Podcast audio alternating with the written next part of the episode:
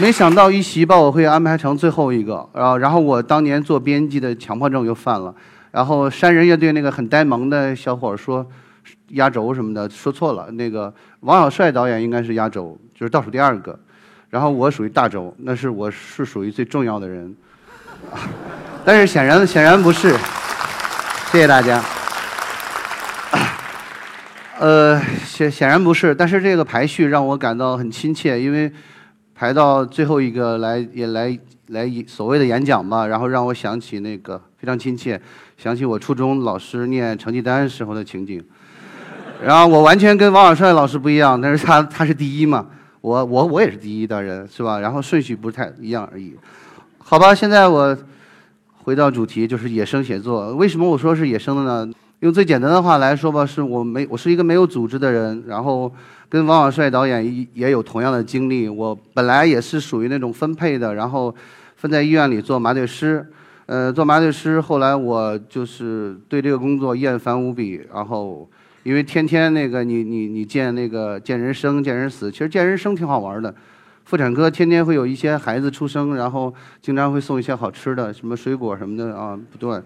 然后，然后跟着外科医生做手术，就经常会吃请，然后，呃，很腐败的生活，偶尔还有红包，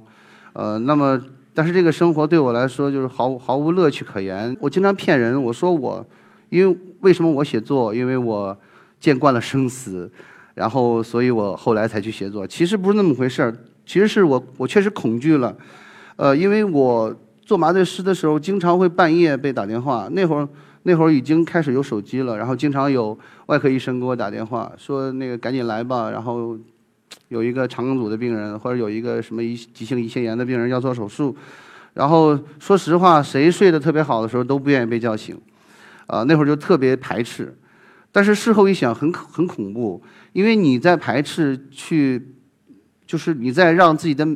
呃，怕别人打扰你的美梦而无视一个生命。哎，你要不去的话，很可能病人因为你的迟到而而而死亡。呃，我觉得这是一个很可怕的事儿。然后，嗯，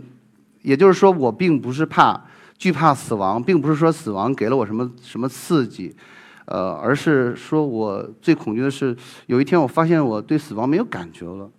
呃，中国大家都知道是中国是有做鞋的啊，我不是做鞋会员。呃，那个我甚至还不如我，我不是甚至不如我百分之百的不如刚才那位画霸王龙的那位科学东北的科学工作者。我觉得，我觉得那些那小伙挺好的，人家就是说他是有有属于有单位有组织的，我是没有的，而且我天生不愿意被约束被拘束。呃，那么我当时从医院辞职的时候，就是用一张处方纸。平时我用那个开处方，然后我那天我最后一次用处方，最后一次在处方上签我的名，就是写上我不干了，然后就给院长了。然后，然后那个院长其实是很喜欢我的，作为重重要的青年什么什么去中层干部去培养，但是后来就算了。呃，但是又回到话题本身，我不是，我就是说，我们中学书里边课本里经常大家会看到。一道题，比如鲁迅先生为什么弃医从文？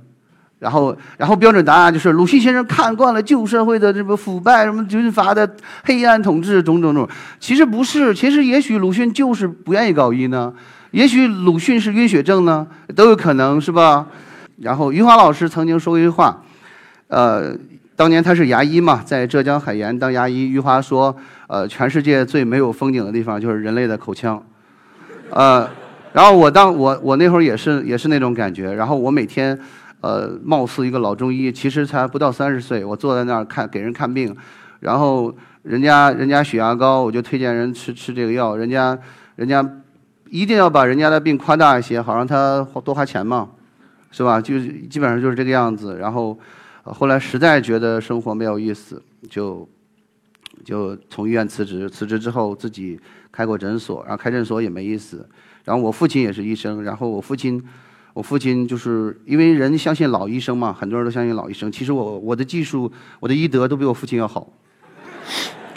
然后我父亲每天上午去帮我坐诊，因为他想帮我嘛，他很热心的想帮我。后来那个他上午走了之后，然后下午我就他刚走，然后我看他街角走了，消失了，他的父亲的背影，朱自清父亲的背影消失了，我就我就那个赶紧锁门去上网网吧玩后来就写写一些小文章，因为我是球迷嘛，写一些球评啊什么的，然后就认识了一些人，然后就混到了重庆青年报。啊，有有人给我打电话，想不想来做编辑？他觉得我还行，然后就去了，然后辗转到报社，最后在《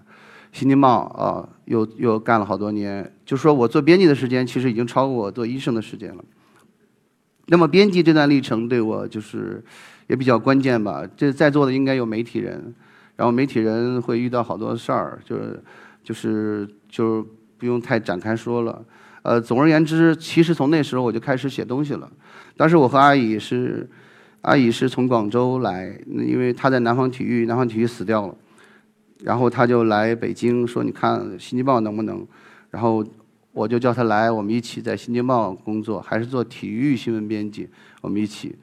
呃，这样我我是是偶尔看到她在写小说，她当时写那小说到现在她也不拿出来，就是模仿余华老师的痕迹很重。然后在这儿我就不说了，我因为他会看到的。然后总而总而言之，我就觉得很惊讶。哎，我说这孙子还能写小说啊！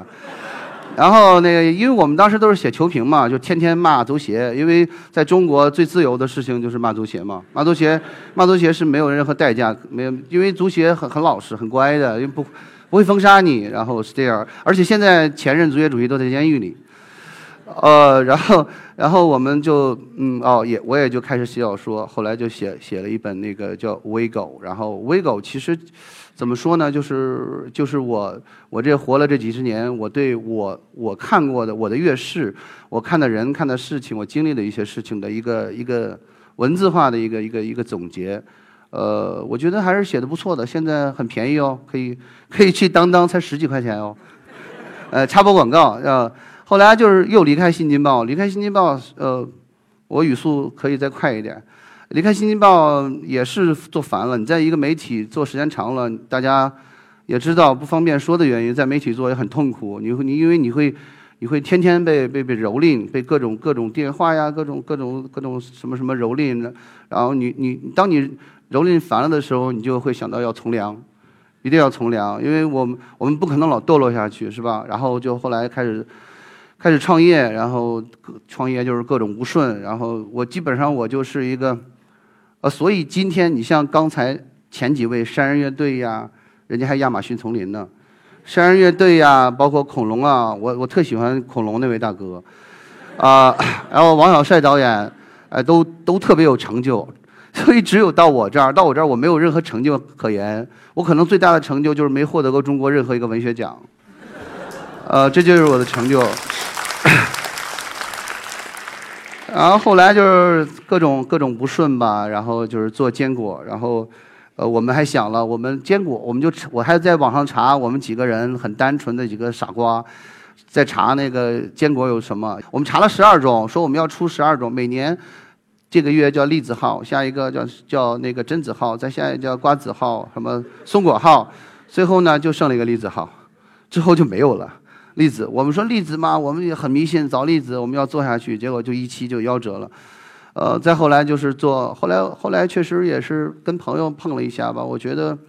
呃，既然从良嘛，就要就要从良的好一些，因为这个时代已经是自媒体时代了，那么我们就不要落伍了。我从纸媒出来的，我们就不要再回到纸媒。那么我就后来就开始做这个果仁 UP，然后就是一款短篇小说软件，呃。怎么说呢？就是我的一个梦想，嗯，呃，过去投过很多稿，投过很多稿，也经常被毙。在座的文学青年估计也有类似的经历，呃，当然我会很励志。我我觉得，因为乔伊斯都曾经这么大的大师，曾他他有一本小说，然后会编辑说你这个书太差了，然后就是不知所云就被毙了。最后乔伊斯乔伊斯的作品，他几乎所有的作品都列入那个世界最好的前十位的书。包括尤利那个那个那个尤利西斯啊，一个青年艺术家的那什么，哦，这是，这这这是我画的海明威。我是个很不务正业的人，我我我本来是搞医的，我去写小说了，然后写小说，后来我又开始画画，画着玩，然后那里边是我的我的一些对我影响很很多的一些作家。右上角那个就是说是是我的一个很亲近的师傅，就是理查德耶茨。呃，一个美国人，六六六十六岁就死了。他的死跟王小波的死是非常相似，都是死后才被那个邻居朋友发现，然后呃，打字机上还有未完成的稿子，然后他的那个盥洗盆里头还有那个未洗的碗碟以及蟑螂小强，然后都就说，但是我我呃，我更想像他们一样，我我我我特别希望别人给我发一个文学奖，但是。我是只希望我希望拿到那些钱，但是我并不稀罕不喜欢那些那些那些冠冕堂皇的那些头衔。我我觉得像那个耶茨这样就挺好，哪怕呃哪怕死掉，至少在死前能够留下一本书，至少在我死后，然后那个还有人读我的书。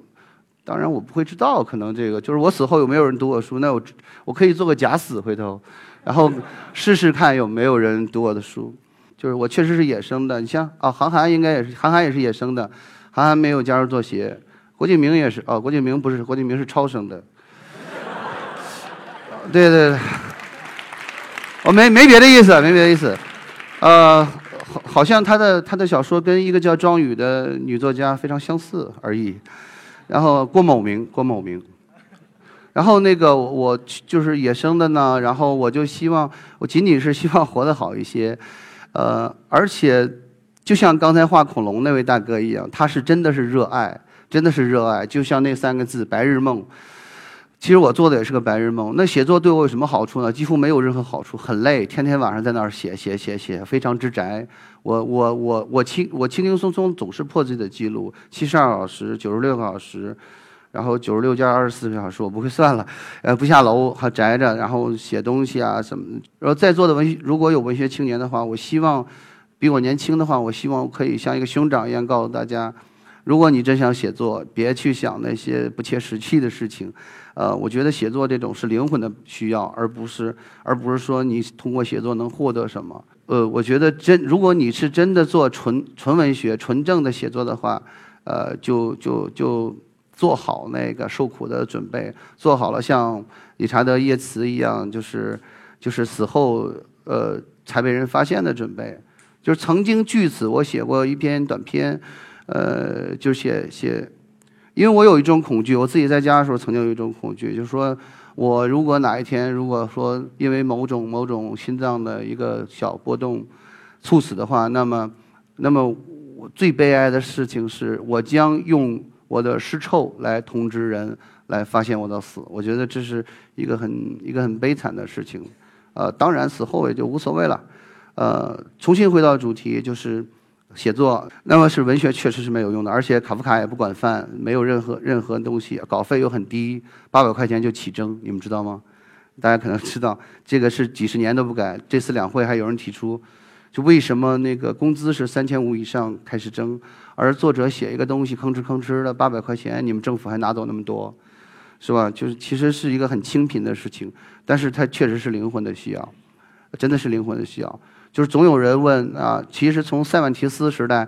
呃，就开始有人问这个问题了。那么，文学到底有什么作用？文学，文学呢？我觉得是文学，首先是人学，呃，是人的学科，就是说研究人的、研究人性的。呃，其中做的一个最，我觉得做的最好的一个我的一个老师，因为这些人全是我的老师，是那个苏联的伊萨克·巴比尔，是一个犹太人。巴比尔写的短篇是被意意大利评为那个。呃，世界一百个短篇小说大师的第一名，甚至居然超过了短篇小说之王契诃夫，这个是很很高的荣誉了，至高无上的荣誉了。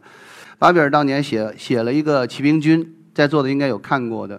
呃，他是当时作为一个犹太人，跟着呃苏联的一个元帅叫布琼尼，是哥萨克人。大家知道哥萨克人代表了什么？非常强悍，非常彪悍，那种草原民族的后后裔。他们一生几乎就以那个就以那个打打杀杀为生，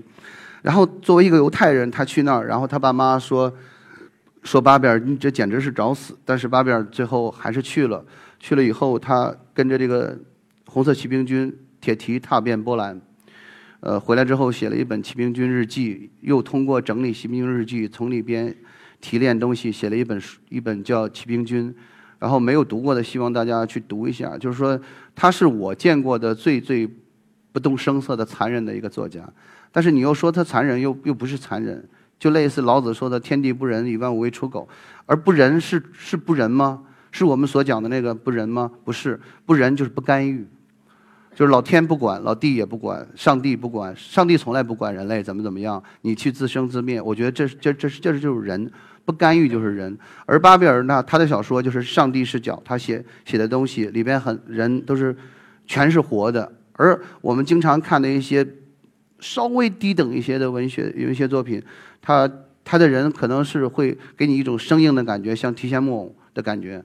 啊，呃，而巴贝尔做到了这点，写的非常好。他好到什么程度呢？左派也不干了，右派也不干了，都骂他，是吧？这个而布琼尼当时就作为一个元帅，苏联的元帅啊，他居然没有搞肉体消灭，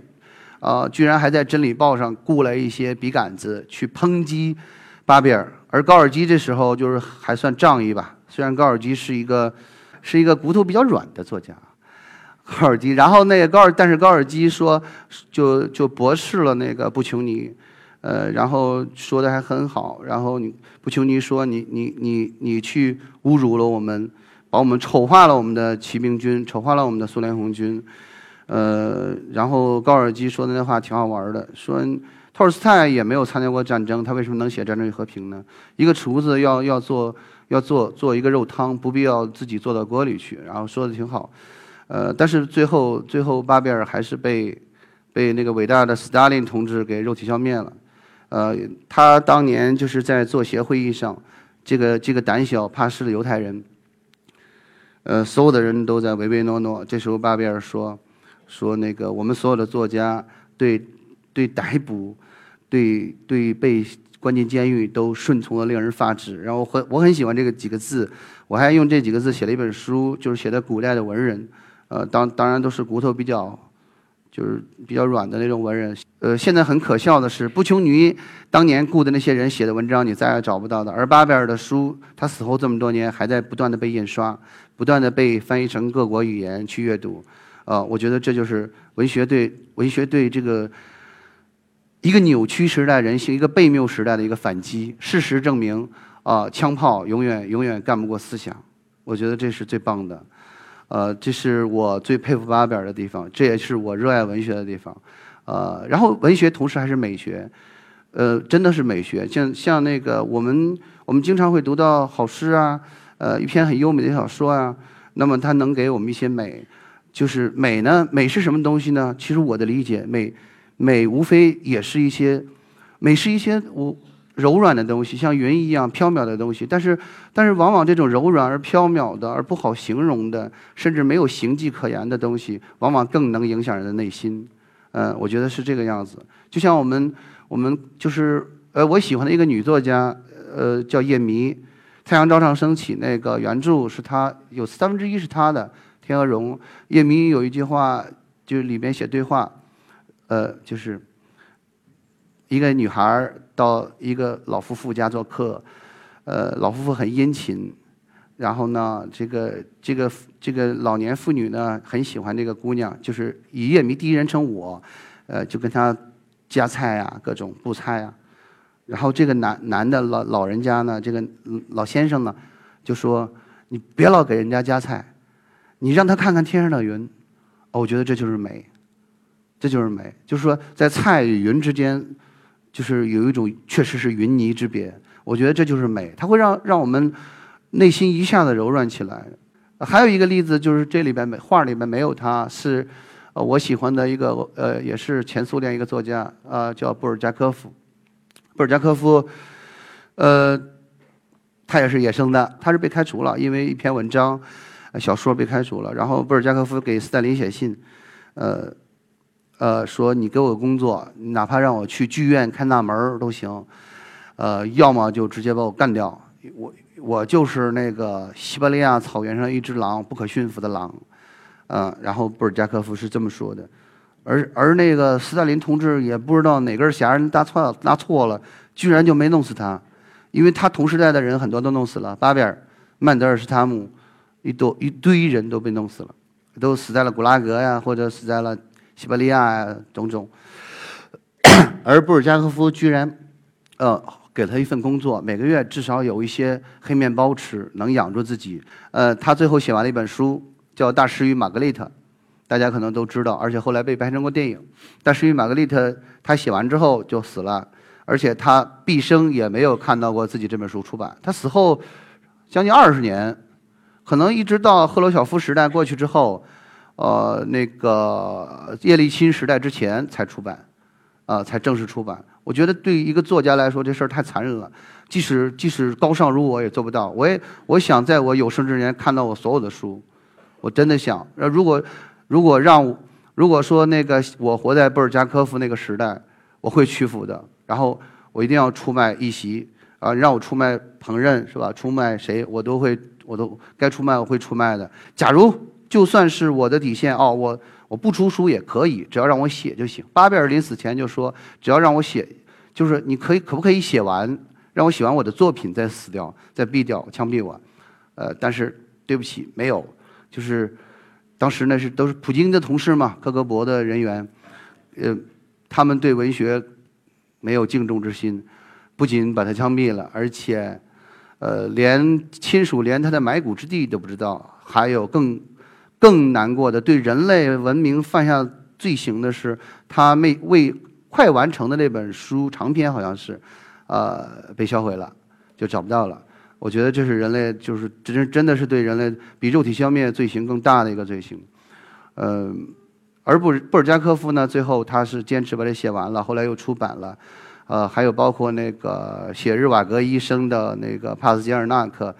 呃，这些人他们很多都没有见到，在自己的有生之年没有见到自己的作品，呃，所以总而言之，我觉得我算是幸运的了。我我见到了，我不仅见到了，我居然还有机会站在这里跟大家聊一聊文学，啊，就是还可以聊一聊文学与现实的关系什么的，我觉得是一个很幸福的事儿。呃，很多人很多就是很多人人云亦云说啊，现在。尤其是上网一看，微博一看，说：“哎呀，现在现实比比小说精彩。”其实这话是错误的，现实永远精彩不过小说。那那只能说现实比中国小说精彩。呃，只只那只能说我们这些写小说的人，呃，配不上那个时代的复杂，配不上这个时代的这个精彩，呃，也配不上这个时代的苦难，所以我们还需要努力。哦，我觉得我嗯没什么可说的，这辈子没。呃，别无所求，就是写下去。呃，因为小说这个东西，最后我用我的前辈啊，虽然他不认识我，我的前辈那个我喜欢的一个作家吧，王朔，王朔先生说的一句话作为结束语。呃，他说：“我不想成为畜生，嗯，很大程度上要靠优美的小说来保护我的人性，并且帮我发现这个人生和世界的真相。”谢谢大家，可以去吃晚饭了。